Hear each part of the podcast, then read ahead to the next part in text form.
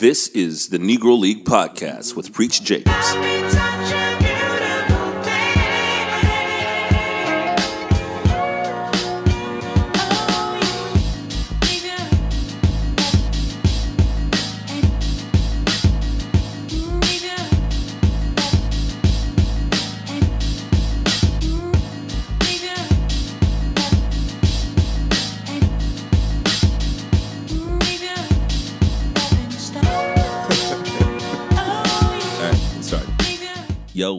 Ladies and gentlemen, what's going on? This is the Negro League Podcast. I go by the name of Preach Jacobs. We are sponsored by Mo' Betta Soul. Check us out at mobettasoul.bigcartel.com and use the code NEGRO to save 10% on your next order. Get yourself some flyers, t-shirts, some coffee mugs, some hats. There's actually a mug with my fucking face on it. So enjoy, enjoy. We also have Negro League t-shirts on the website on there as well. Once again, it's at mobettasoul.bigcartel.com. Code NEGRO to save 10%. It's been a really, really cool week.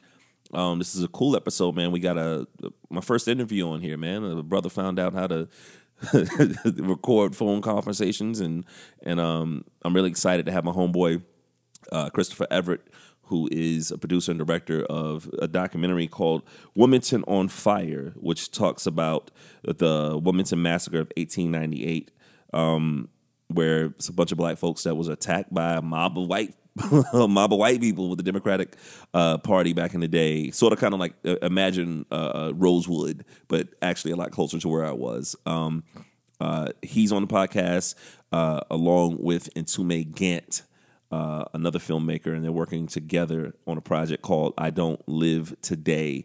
Uh, which is a combination of talking about being a black artist in America, dealing with all these things that we have to go through, whether it's depression, anxiety, sexuality, trying to figure ourselves out with with what we're trying to do. And um, they have a great campaign trying to raise money to shoot this feature film. And I talked to these brothers um, later on in the podcast. So please, please, please stick around for that. Um, we also have the link that if you want to donate to their cause, they're trying to they're trying to raise 40k to shoot the movie.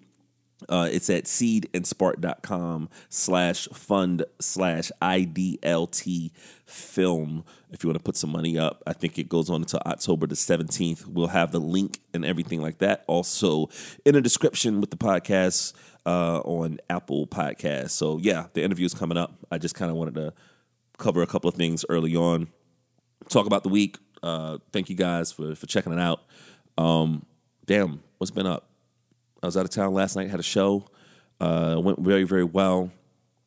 I think the night before, yeah, yeah, yeah, man, the Quincy Jones documentary came out, and it was pretty incredible, right? It came on came on Netflix, and and you kind of just have the ability to appreciate the greatness of this dude and what he was able to do as far as like cross pollinate with all these genres. And I know uh, at some point in time, I'm gonna bring Bobby Bland back onto the podcast so we could talk more in depth because like we were just on the phone like nigga, right?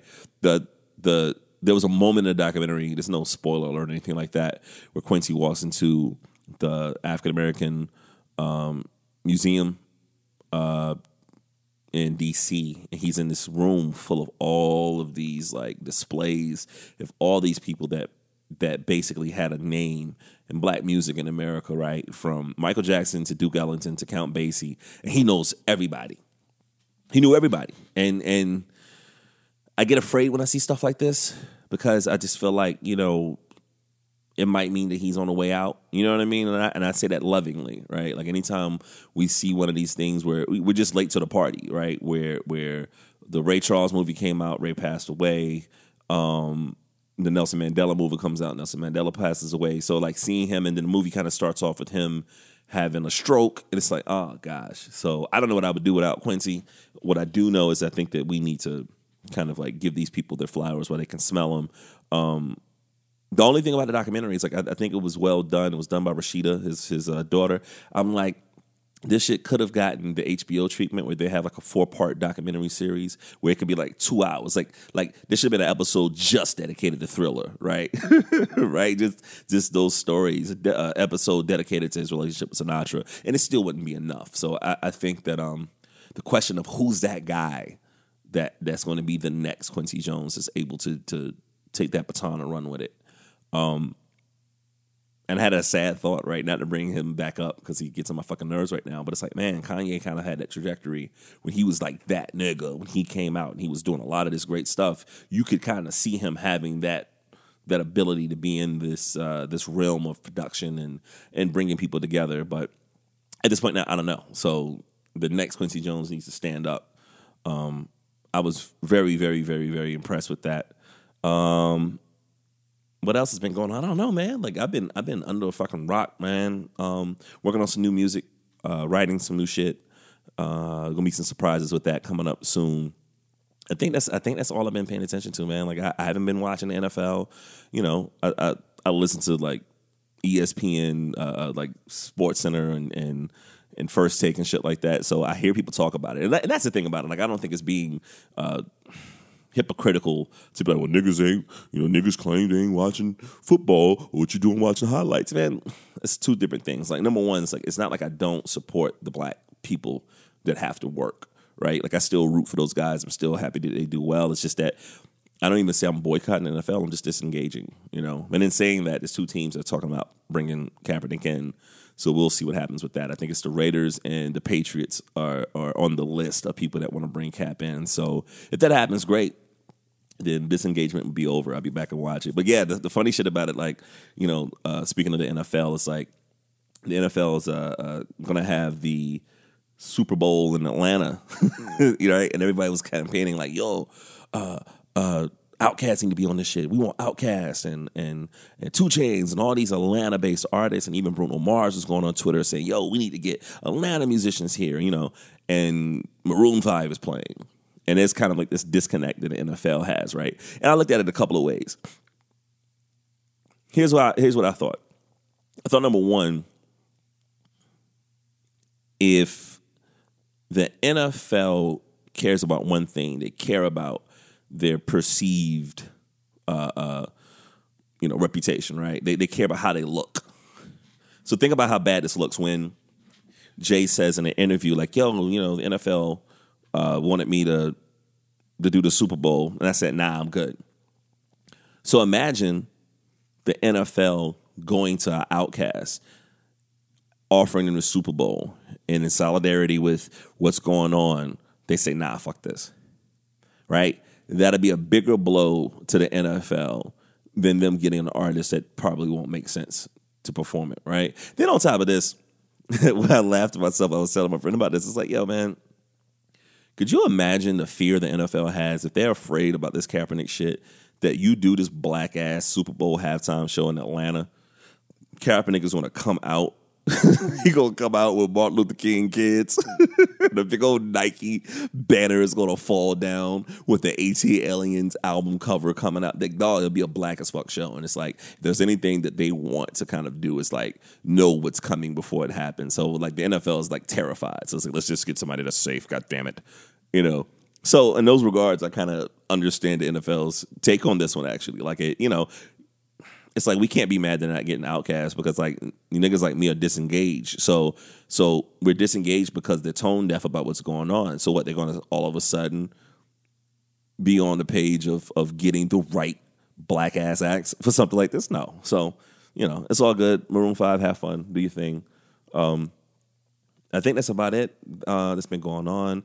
The they're still trying to push through Kavanaugh with the Supreme Court uh, nominations or or he's going through the, the, the Senate hearings and all that stuff and and let's just hope that he doesn't get there. There was uh, a woman that accused him of sexual misconduct, or let's say a rape allegation that happened when when they were teenagers. And as I speak now, there's been a second allegation to come out. So please, let's keep this motherfucker from getting into Supreme Court. Um, other than that, Tiger wins another another major who he hasn't won in since uh, what 2013. So shout out to Tiger Woods. I, I guess uh, we cool with him again. Um, have I seen anything? Yeah, I saw Predator. The movie was fucking terrible. It was awful. It was terrible. It was awful. And um, Lord Jesus, I got a story behind that. I'll get to that probably in the next podcast since we got this interview that's coming up after this. But yeah, so I got a story about the the predator situation, and just a story about us, you know, niggas your homies and and and what they're doing and not doing, and just kind of just wanting to grow up, man. I'm telling you, man, I don't don't want to be miserable, don't want to be old and and shaking my fists at the world, you know. So I'm gonna touch on that a little bit later. Um, then it's been some like blowback over that whole Katt Williams thing since the last episode, where like Kevin Hart has come back and he kind of uh, read the riot act on the Breakfast Club, kind of going at Katt, and now you got uh, uh, what's her name, Leslie Jones, saying that like Katt Williams and Kevin Hart need to keep their names out of their mouths unless they're eating her pussy, which is wow, right? it's like all these comedians are just fighting shit. It's like man, all that shit is corny. All of it is corny. Ugh. Like hearing rich niggas complain about dumb shit is just so corny to me. Like, I don't know. But um, yeah, I'm not gonna hold this shit up, man. Uh, once again, this Negro League podcast. We got this interview coming up. Hope you guys dig it. Hope you guys appreciate it. Once again, um, you're gonna hear my guys, Christopher Everett and Mtume Gant, talk about their new film. I don't live today. Um, all the information to support this, if you listen to this, it'll be in the description. Also, the information if you want to save 10% on your next purchase on mobettasoul.bigcartel.com. Code NEGRO. Interview coming up next. Thank you guys for listening. Peace. So yeah, so what I'm seeing you guys are doing is really, really dope. And and Chris, I've been trying to get you on dope. here for a while, so I'm glad that we could we can do this. So yeah, no. So yeah, so um yeah. I guess uh I'll just start I'll just start running and uh, we'll just kind of go with it. So, um, cool. Bet. All right. ladies and gentlemen, what's ladies and gentlemen, what's going on? This is the Negro League podcast. I go by the name of Preach Jacobs, and um, this is one of our first episodes. We got a couple of guests in this motherfucker, motherfucker. We're excited um, to talk about black filmmaking and black stories and people to be able to tell and, and communicate our history and our past. And and guys, I need everybody that's listening to to, to give us or give me uh, some time to kind of figure this out because it's the first time we're doing a phone interview. I'm trying to feel all professional, like I'm on NPR or something. And so uh, we're excited to introduce the homie Christopher Everett, who is the man behind the film Wilmington on Fire, and we have Mtume Grant. Did I say that correctly? Is it Gant? It's Gant. G G A N T. Okay. All right. Yeah. I want to make sure I get that right. I want to make sure to get that right. Um, cool. But they are working on uh, a full feature project that we're going to talk about. A film called "I Don't Live Today." Um, mm-hmm. which I think is pretty dope. Um, looking at what you're trying to do with the crowdsourcing, um, we'll put the link in the in the bio for the podcast. But if you guys have the address for the link, you guys want to give it for people want to donate some money towards the project. Yeah, um, you know, let me locate that. I didn't have it in front of me, but I can look that up. But do you do, do you have it in front of you, Chris? Yeah, yeah, here it is right here. So, um, if everyone would just go to seedandspark.com, the seed, S E E D A N D S P A R K dot com slash fund slash I D L T film. Word. Or you just go to seedandspark.com and type in I don't live today. It'll pop up. All right. Yeah. Well, I'm excited, man. Um, so let's first of all, Chris, let's my my introduction to you and what you were working on, right, was um, Wilmington on Fire. And yeah. it was a feature that you did. It was about the the Wilmington massacre in 1898. Tell uh, tell the people listening um, what was that all about and what got you into that that story to tell. Oh man, Wilmington on Fire. You know, it's pretty much about the um, the 1898 Wilmington massacre. Uh, one of the the first um, coup d'états that's ever happened in America, and a coup d'état is an actual overthrow of an existing government. And it actually happened in North Carolina, in Wilmington, North Carolina, on November 10th, 1898. So the film pretty much chronicles that whole event, you know, from start to finish, and also really shows the impact not only on the city of Wilmington, but the whole state of North Carolina as well. And um, it was about a five year project, man. You know, a lot of blood, sweat, and tears, you know, a lot of grinding. but I was able to connect with people like Marcus. You know Marcus, right? Marcus Kaiser. Yeah, yeah, that's the homie Kaiser. What's yeah, up, Marcus? Yeah, yeah. So, you know, and also we linked up with Marcus with I Don't Live Today as well. He's done a lot of promo stuff for us. So, you know, linking up with people like Marcus and and other, you know, talented individuals you know, to put this thing together, man, and really put the story out. And it's been out for about three years now. And we're constantly nonstop, you know, selling out screenings, you know, still to this day. So what, the reception the reception of it has been great. What made you want to tell that story? I would say, man, it was like around 2007 when I first heard about it. And they were doing a special on TV. I think it was like TV One. They were showing like Rosewood and I think NewsOne.com, the people on TV One, they did like a special blog post about, you know, different racial massacres in America. And they mentioned Wilmington. And I was like, wow, I never heard about that. Let me research that even more. So I just did my own research and also started knowing did a film on it especially a documentary. So I said, you know what? I want to start making, you know, films and I want to start, you know, telling our own stories. So I said, you know what? Why not? Let me try this out and see what I can do with it. And that's what kind of led me to doing Wilmington on Fire.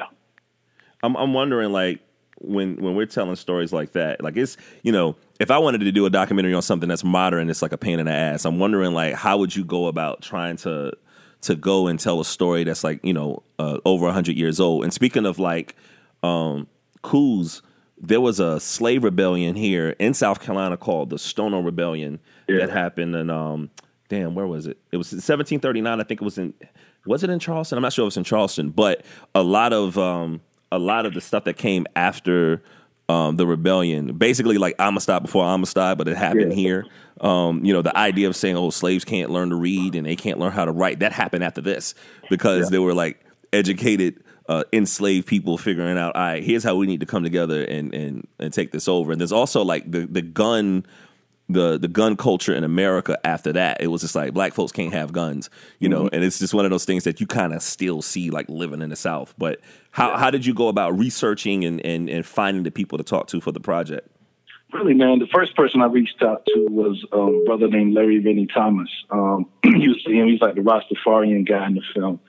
And I reached out to him first. I saw that he was doing a lot of research a lot of on the ground stuff of actually reaching out to some of the direct descendants of some of the victims of the 1898 massacre. So I started with him, man, and he really kind of hooked me up with a lot of other folks, you know, different historians and and scholars and and people like that, descendants that really knew the story and knew the history. So we just, you know, created a like a little map, you know, outline of every, you know, topic and subtopic we want to hit, and just made sure the story would just flow real well. So it, it sounds harder than it was, but you know, just just the, the the history is there. You just need to know what you're looking for. So I had the right people who knew, you know, what the whole story was about and so I also, like I said, I also had a great team as well that kind of helped me mold and craft the story, you know. Well, between two of you guys, how did you guys meet? Um, if um, Mtume, you living in New York City, right? Yeah, yeah. So, how did you get a chance to catch up with Chris and and link I, up for this? Film? Well, you know, I mean, uh, I actually saw Wilmington on Fire at this Wilmington premiere, believe it or not. Mm-hmm. I was at Cucalorus. Yeah, I was at Cucalorus Film Festival, and um, I don't remember if I had saw the like if I knew about it before I got there, but I remember the minute I saw, I don't know, I got to see this. So I made my I made sure I got a ticket to go see that, and that was a powerful screening because like that film was literally exposing stuff that was like you know in the room. and I was exactly. like, and, and I'm a, and, and I'm an outsider, so I was just like, oh man, this is deep. So I was getting like a great piece of cinema and history, but I was also getting some immediate like some immediate things were happening, and I was seeing stuff unfold. So I thought that was very powerful. So I, I had met Chris then, but then um, another homie of mine, uh, Dennis uh, Leroy Kangalee, who's also a homie of Chris's, I, I had realized they also knew each other.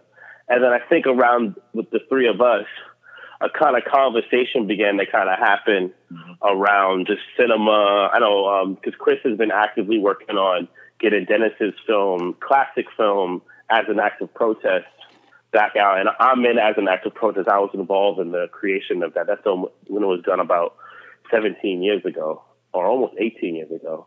And um, so, yeah, so it's it's been a kind of coalescence of the three of us realizing we know each other, we have similar aims. And, you know, as I've gone and kind of continued on, Chris has been someone that I, I can look at and say, yeah, he, he follows a similar path that I follow. Right. So, yeah, you know, it's dope. It's like, I feel like right now, this is like a great time for not just black stories being told, but black people being the actual ones telling them. And I have this theory, like I'll joke with my friends about like the the black exploitation theory, where like I love Black Dynamite. And Black Dynamite was one of those movies where it kind of made fun of all like, you know, the Mack and all this crazy shit. Like in the Mack, literally there was like a boom mic hanging from the ceiling in one of the scenes, but they didn't right. take it out. they didn't take it out. Right. And, and what I and, and the black exploitation films were they were horrible, but I loved them. There's a nostalgia to them because this was us trying to figure that shit out, right? Because they, there weren't right. unions where where you had black grips and, and and black directors and black producers. So like so for for it not to be perfect when it comes out, it makes a lot of sense. And I and I see what's going on now where it's like I love the ability that see black people tell their stories. So it's like, you know, you look at you know, this is the past year or two where we have like the emergence of Black Panther. You have Atlanta, which is like one of my favorite shows on television right now. You know, you have Insecure. You know, you all that type of stuff where where it's just really just black people just doing normal shit. You know what I mean? And being able to to tell those stories. I'm wondering. Um, I'm looking at like your your filmography, like between being an actor and a musician and and actually like making films there seems to be an undertone of of dealing with being black in America. Um, could you tell us about your short film Spit and um, and Whiteface and how does this relate to the the new project you guys are working on now? Uh, sure. Um, Spit came out. Well, I, will start a little bit before. Um, I, I, came up as an actor in New York City. Uh, I was acting as a teenager. I did a lot of movies and theater and stuff, and I also went to school and studied classical acting. I uh, never really loved the acting business. I still don't. um, I, I, I don't I don't I don't like the the form of it. I think it's actually naturally very oppressive, like, and, and it is very mean. I think it's quite mm. mean to actors. And, and what do you mean? What do you mean? Like even, just you mean well, like well, the idea of, uh, no, the, the, the whole form of, of, of, this disposable person who gives their emotions and, and exactly. these things are based on and, and they're constantly based on arbitrary factors of everything from looks to market value to popularity to now Instagram likes. You exactly. know, I, I, the fact that I, they can they can pose someone as, an, as a worthy actor because they have popularity on Twitter. I'm good. I'm sorry. Yeah. That has nothing to do with acting you know, and as I think as the years have gone on, it's got more absurd.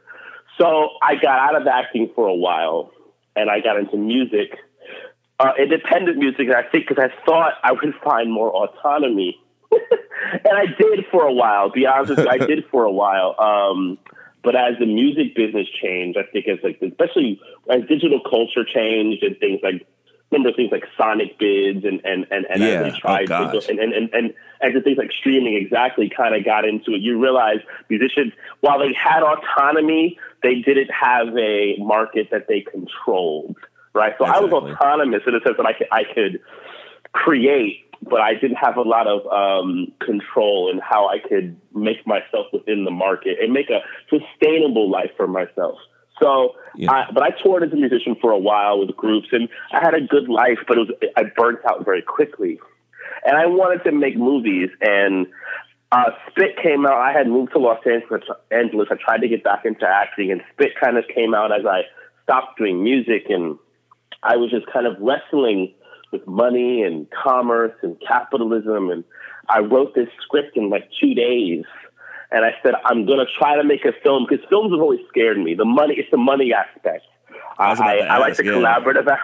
Yeah, films are just so, gosh, they're scary when it comes to money. So I said, let's get a small amount of money, shoot this film in New York, and just see what happens. And it did quite well. Um, it, it, went to a lot of film festivals. I was able to move it around. That was the, that's how I was able to go see Chris's film because it played at the same film festival, Cucalorus, over in Wilmington.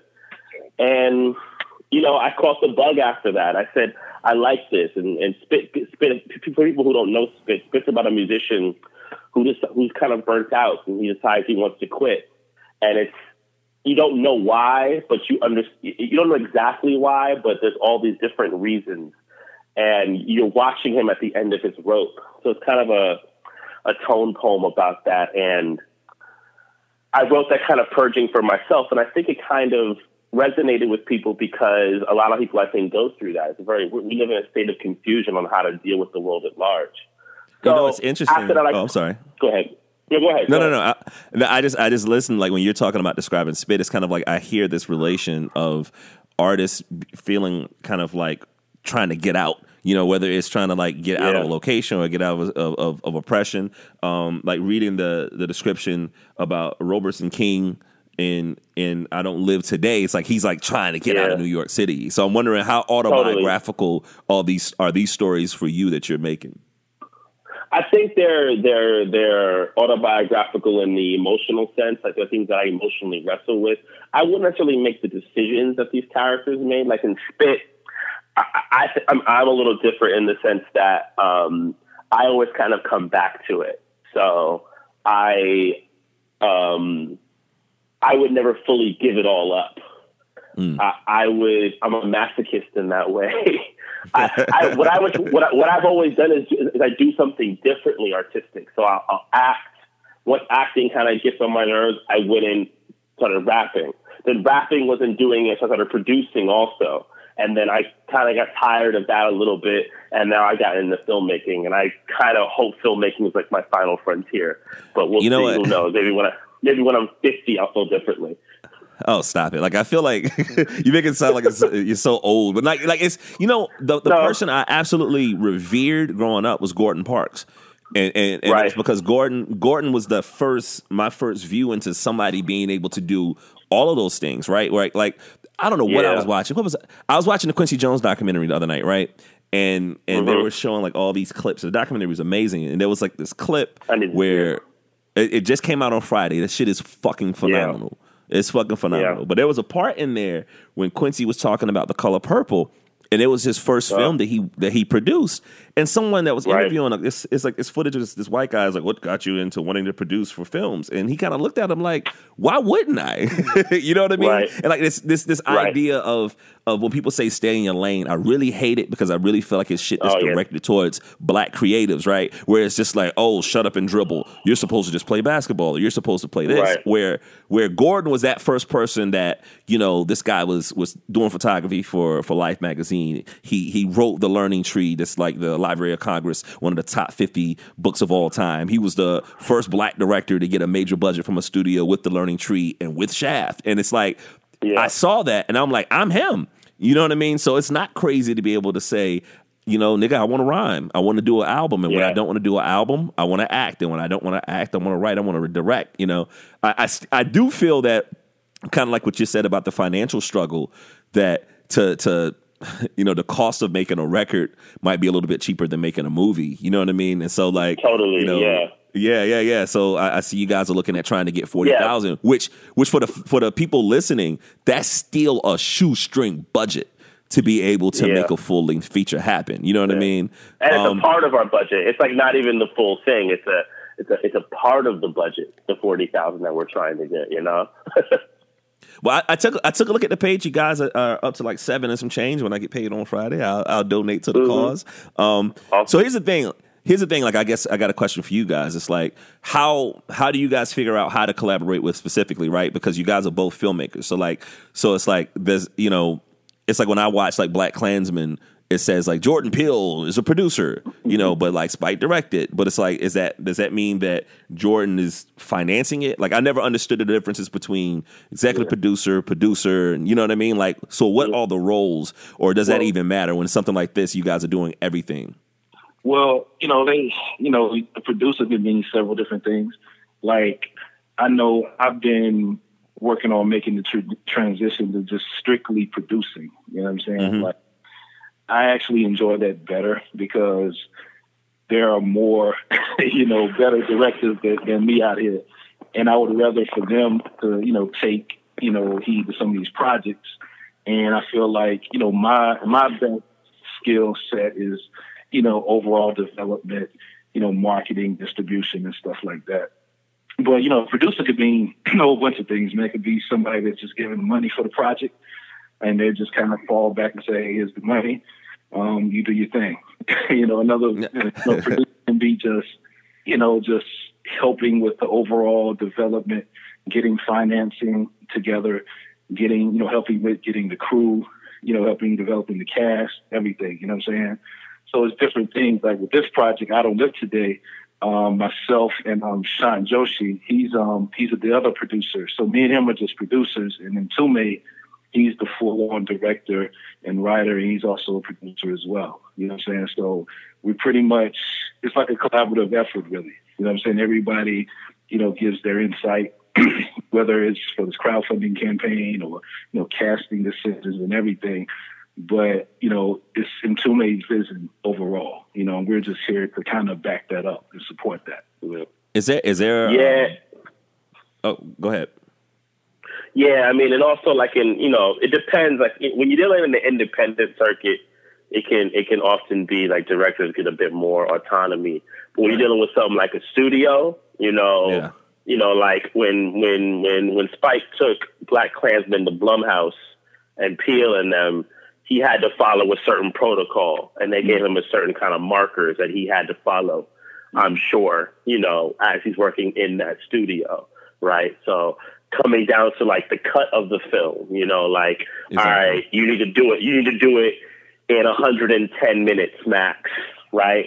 Or 100 minutes max. We don't want it to be this long. So as it goes on and on, um, the producers have more, usually, the, usually the more money, the more the um the, the, the people around it have more power to say yeah. things about you know even everything to your script content you know to who you who you who you who you're able to cast in your film so yeah it can mean a lot of different things and i i, I it's it's and it's, it's sometimes it's often hard because there are producers who do make great creative choices and you sometimes never know yeah. you know and then there's some that like you watch a film, you're like, oh man, that was so bad. What happened to that director? And it might have been the producers meddling too much.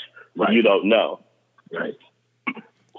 I'm wondering, like, what's inspiring you guys now as far as like the the type of stuff that like you watch something and you like, fuck, I want to do this. You know what I mean? Or or or you watch something and you're like, I wish I was the one telling this story. Like, what stories um, have you seen recently that's that's like really hit you that that it gives you faith in what's going on with black filmmaking? I watch a lot. I'll be honest. I watch a lot of movies outside of the country. Um, mm-hmm. I have. I, I. I'm a bit. I guess. Uh, I would say controversial in a certain sense that, like, I don't. While I, I'm, I'm, I'm happy that a lot more of us are taking the reins um, mm-hmm. of creating films. I'm still very worried that we're following a lot of westernized European tropes and telling our own stories. I, I absolutely agree. I agree. Yeah.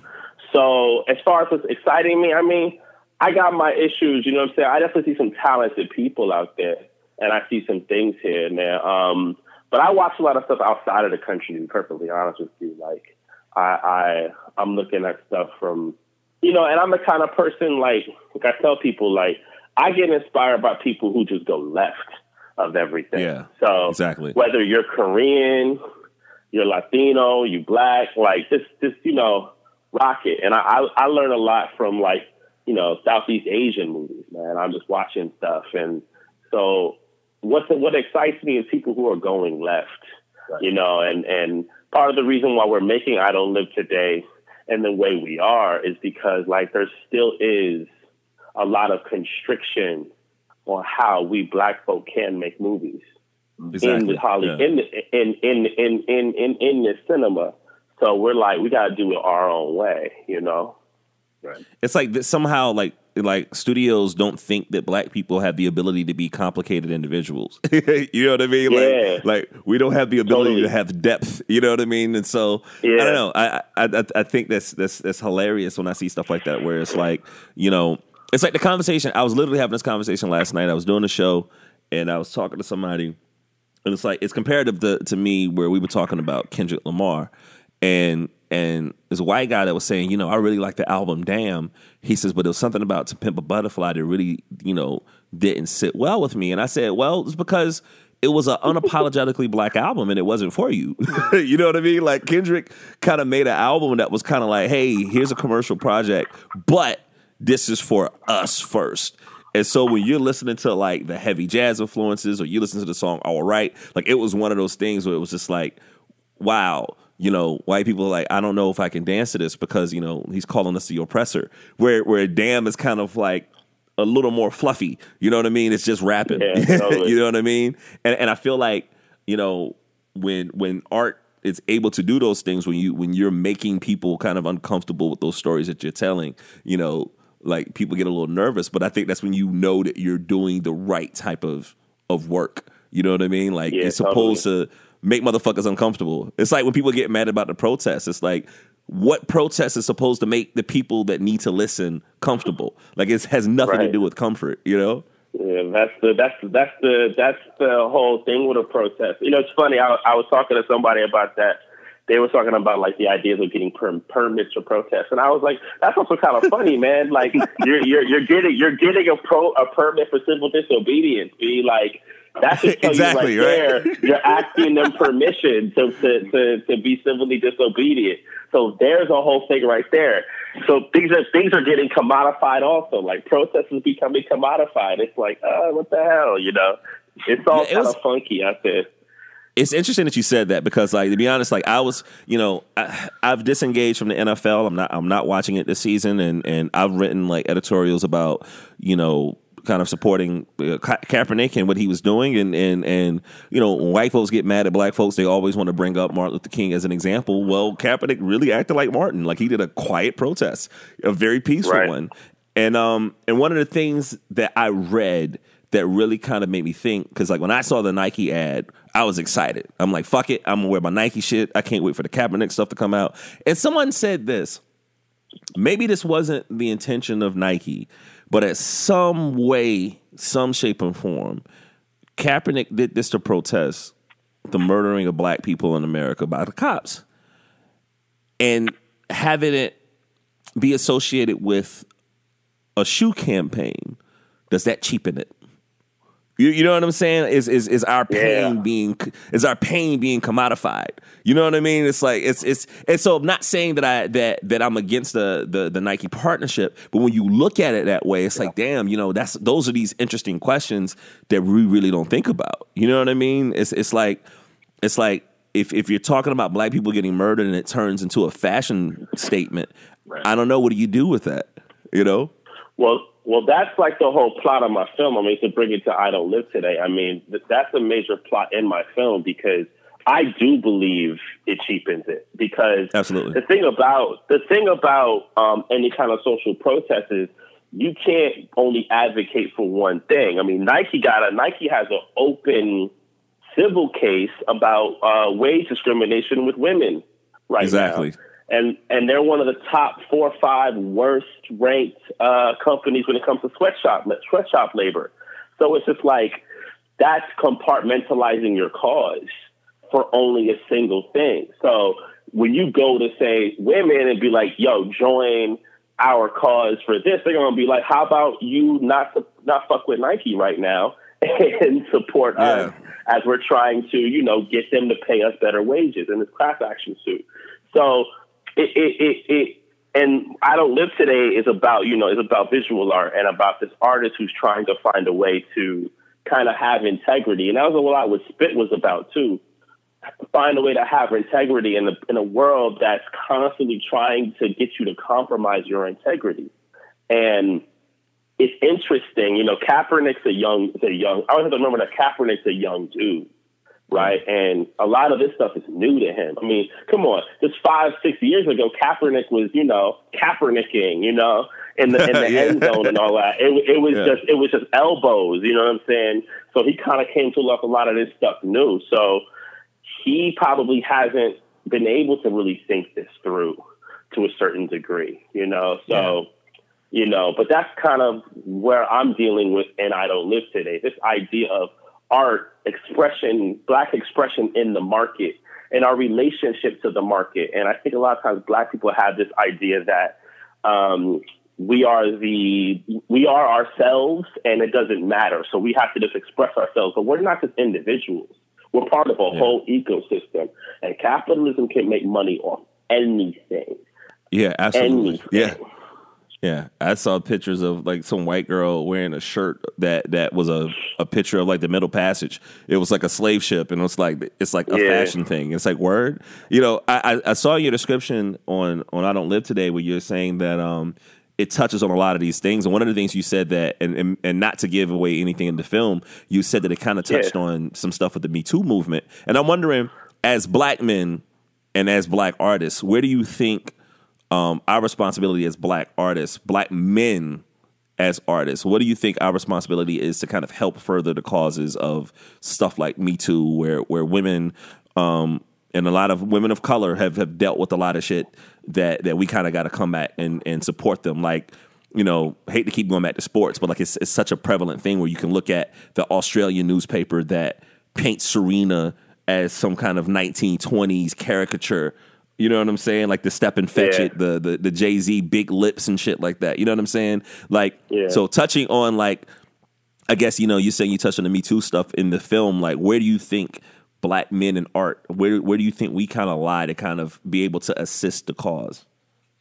Well, I, will put it. I'll say two things. I mean, the, the I I look through everything through a certain kind of lens, and to me, the, the Me Too is about exploitation right? Mm. They're exploiting these women, right?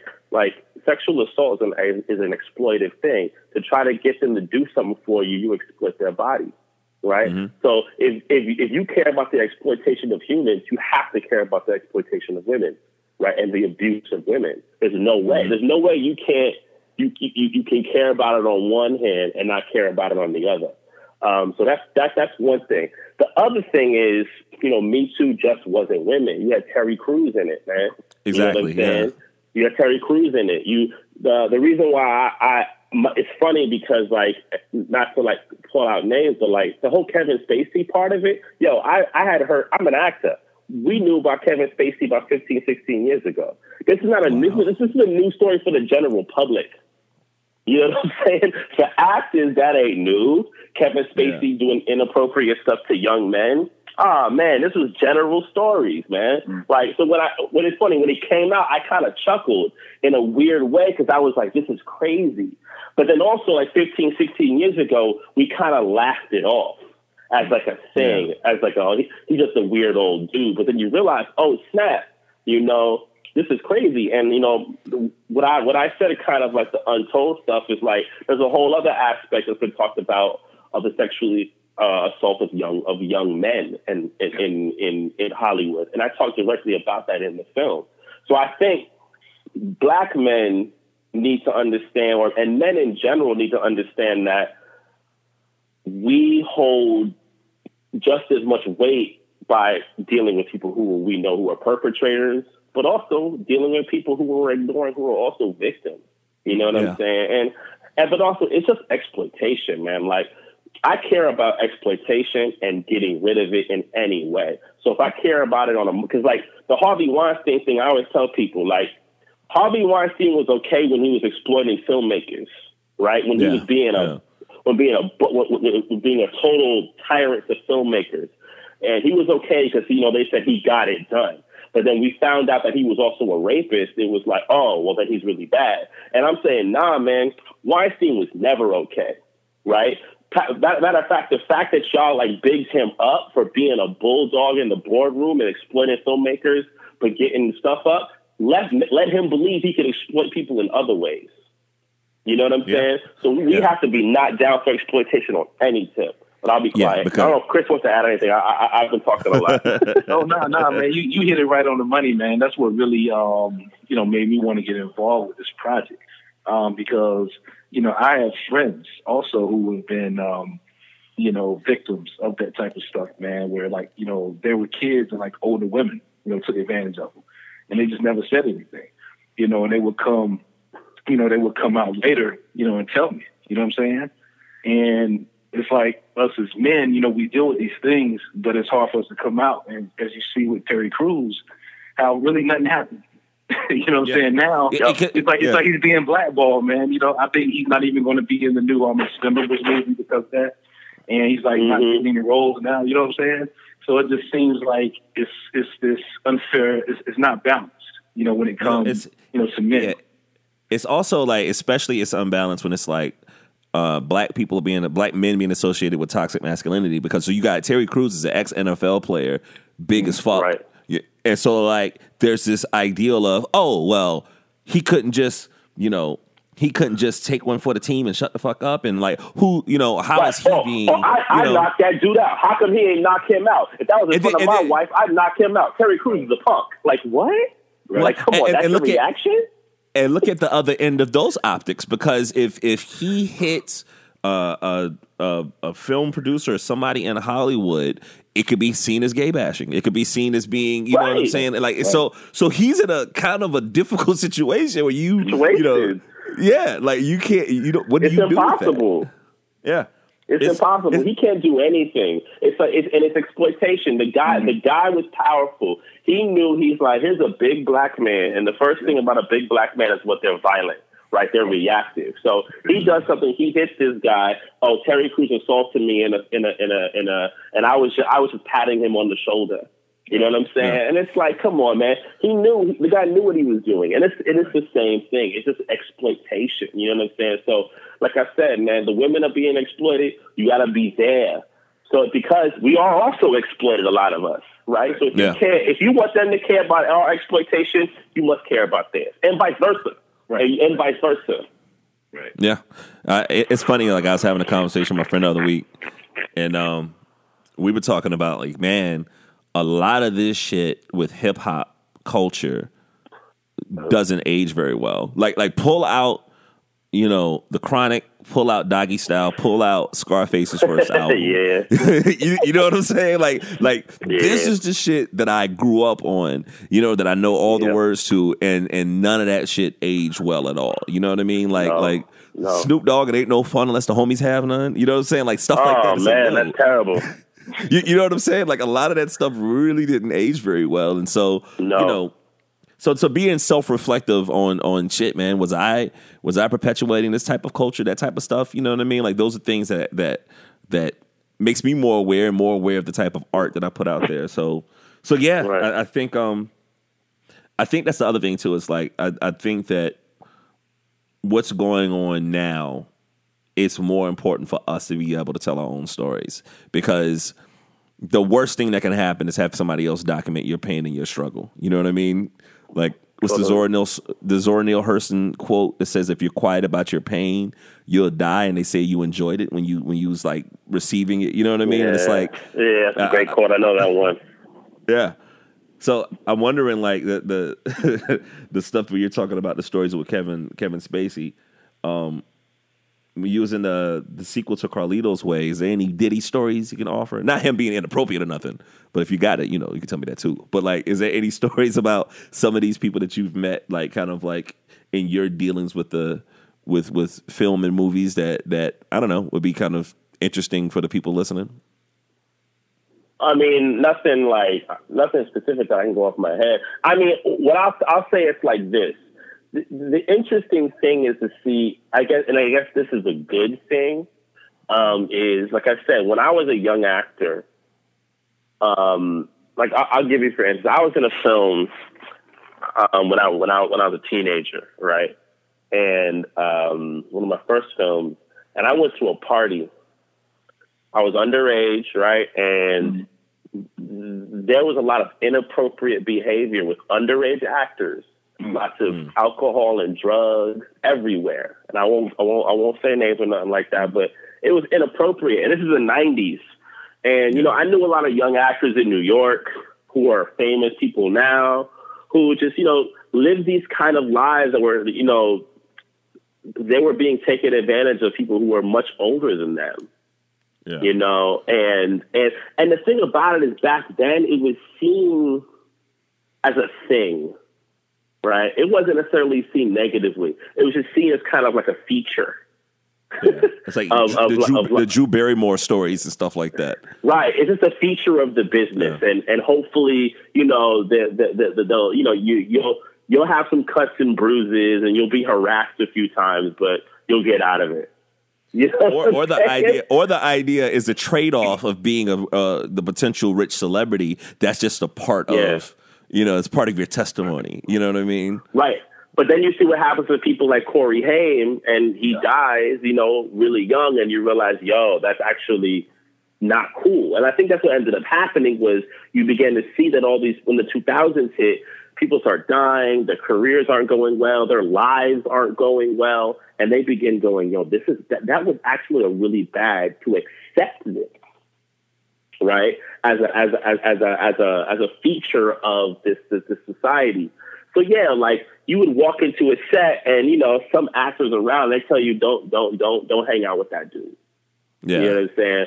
Or some or some actor like calls you at 2 a.m. He's like, yo, let's go hang out, and I'm like, man, no, nah, I'm good because I, I know you yeah. like cocaine too much. You know what I'm saying? Yeah. So it, it, it, it's like sifting through a cesspool. I, as a as a, as a young black kid, I think because I was from I was, I was from you know the hood, I was already paranoid. So I was like, man, please, you know. I, I think I always feared everything from jail to you know just messing up. So I just didn't do anything. I kept myself out of trouble. Mm. But that's where these stories come from because you know, you see it and you see how people get ruined, you know, through all this stuff. Yeah. So I'm wondering when, if you get the money you're looking for, when do you think the film would be done? Like, you know, in your mind, you think this would be done by end of 2019 or or 2020? What do you have in mind? I mean, we're aiming to shoot it in. I mean, our our, our plan is to shoot it in spring of 2019. So mm-hmm. we, we we have things. We have this money. We have some other money we're raising in other ways. So spring of 2019 in New York City is our shoot. Go and um, you know editing processes are you know they take time and then you know uh, film festivals. So as early as the end of 2019 and as probably as late as the beginning of 2019, uh, 2020 yeah, would yeah. be the release of it. Yeah. Word. So, uh, uh, how difficult is it to get like permits and shit to shoot in New York? Is that like a headache? Uh, I mean, it's a process. I mean, Chris, you could tell them about like just permits in general with producing. I mean, because like I mean, how many how many times you see people like shooting movies that are supposed to be in New York, but they go to like Canada or well, Atlanta because well, it's cheaper. A, a lot has to do with money. Well, you know what though, um, New York is actually easier to shoot in now. There was a time where it was really hard to shoot in New York. So they would come to places like North Carolina. I know Chris knows that. Yeah. Back yeah, in the days. Yeah, yeah, back in the day, you know, North Carolina used to be real big, man. It's not anymore. We've pretty much what lost happened? everything for Georgia. you know, like everything. Oh, yeah. Like yeah. now, a lot of stuff that you see that they say is New York actually in Atlanta now. You know what I'm saying? But um, yeah, but yeah, man. So, but the type of filmmaking we're doing, man, you know, the whole guerrilla style, independent thing. Absolutely you know, you know, yeah. you, you, can do permits here and there, but it's, it's pretty yeah. simple. Man. yeah, shoot. You know, so, you know, you know some films, you know, some film shoots, man, we'd say, you know, you know, forget the permit. You know, we just shooting. Yeah. But you know, yeah. what I'm saying, but you know, with other projects, man, you know, you have standard protocol, man, of just you know getting your regular permit. It's pretty simple in North Carolina, and I think yeah, it's pretty simple in South Carolina as well. I am saying, bring bring y'all asses out here, man. Come out, come out to South Carolina and shoot. Well, yeah. New York, nah, you know, it's, a, New York, New York, New York film. It's a New York film, man. So yeah, we got fair enough. NYC, fair enough. But yeah. I know, you know, y'all got a pretty good festival, you know, Indie Grits down in yeah, um, yeah. Columbia. Oh, yeah, so yeah, yeah. You know, once the film is done, man, you know, we definitely bring it down. So. I mean, I think we need to get Wilmington in it. You know, the other thing I was going to tell you too is that have you ever heard of the Black Star Festival in Philadelphia?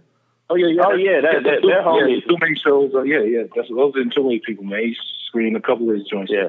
Yeah, yeah, yeah, man. Like, yeah, I, I, think that's I think that's dope to get it. Is I mean, is that the only black film festival that we have in, in the country that we know? Is there anything? Oh no, no, we, we got a couple of joints, man. We got a you know you got Black Star, you know you got a joint in Wilmington, the North Carolina Black Film Festival. You got ABFF.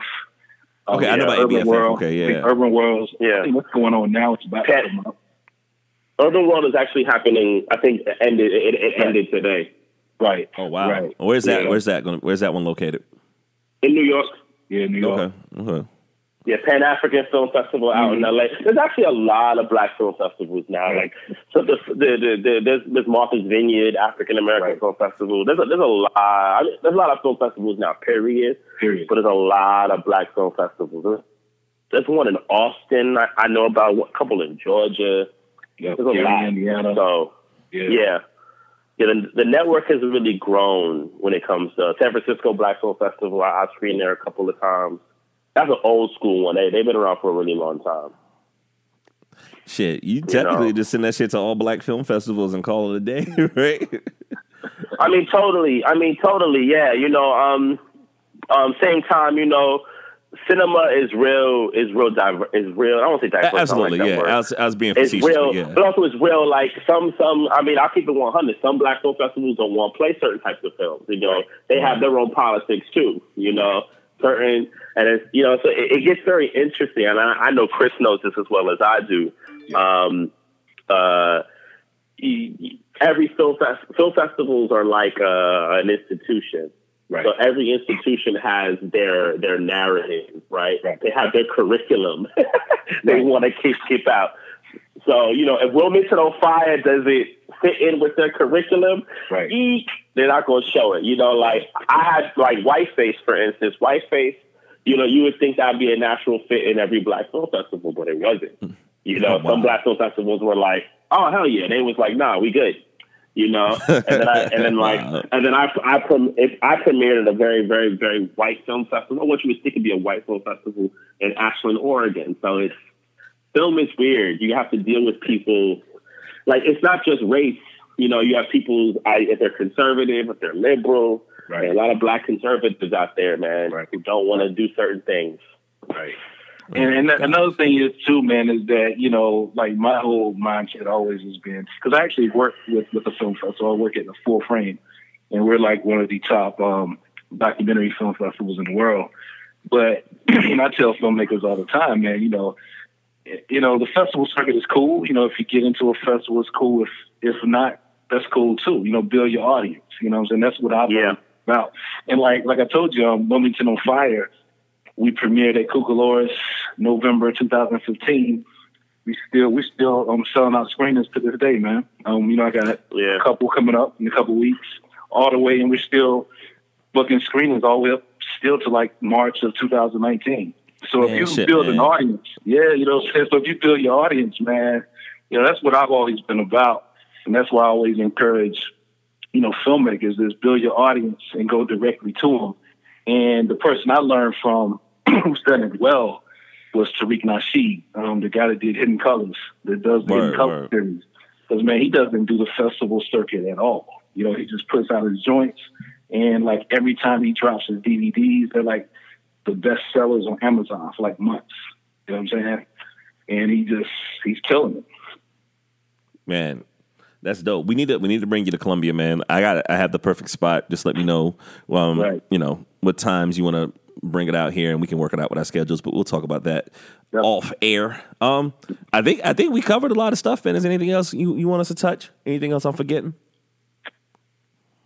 Um, yeah, I mean, just you know, uh, check out the campaign for you know I don't live today. Um, we go into uh, October seventeenth um, for our campaign on Seed&Spark. Check it out. You know, follow the campaign on the Seed&Spark page. Um, if you check, if you want to curious about more of my work, Spit and Whiteface are both available um, to view and stream. If you're like, all right, well, I want to give some money, but I never seen this person's work, so actually, we're, we're about to do a Facebook Live yep. viewing of both the films this, this Thursday. So go to our go to our I Don't Live Today page on Facebook for more on, of the info. Tomorrow we'll have it. Well, actually, when this when this podcast goes up, the info will be up. That's perfect. Text me all the information, and I'll put it in the the podcast description and all that good shit. But um, but yeah, brothers, I don't want to hold y'all up, man. Thank y'all so much for this. I'm gonna get the editing and all that good stuff and have this shit out on Monday. But um, if y'all need any help sure. with anything, please let me know. Once again, we'll have the link um that you guys that's listening right now. You can check the link out into the the Apple Podcast link, and we'll have the links for you to be able to donate to the cause. Please, please support Black filmmakers, Black stories, and Black folks telling their stories. This is so fucking important. And um, I think that's it, man. Y'all got your, your Instagram and Twitter handles you want to leave for the people? Yeah, man. I'll follow um, all the I Don't Live Today um, Instagram, you know, all our social media stuff. And all of them are at IDLT Film. IDLT right. Film. All three Facebook, Instagram, and Twitter at IDLT Film. Word. Well, that's it, man. I appreciate you guys listening. This is the Negro League Podcast. I go by the name Preach Jacobs. Thank you all for listening. Peace. One love y'all. Peace.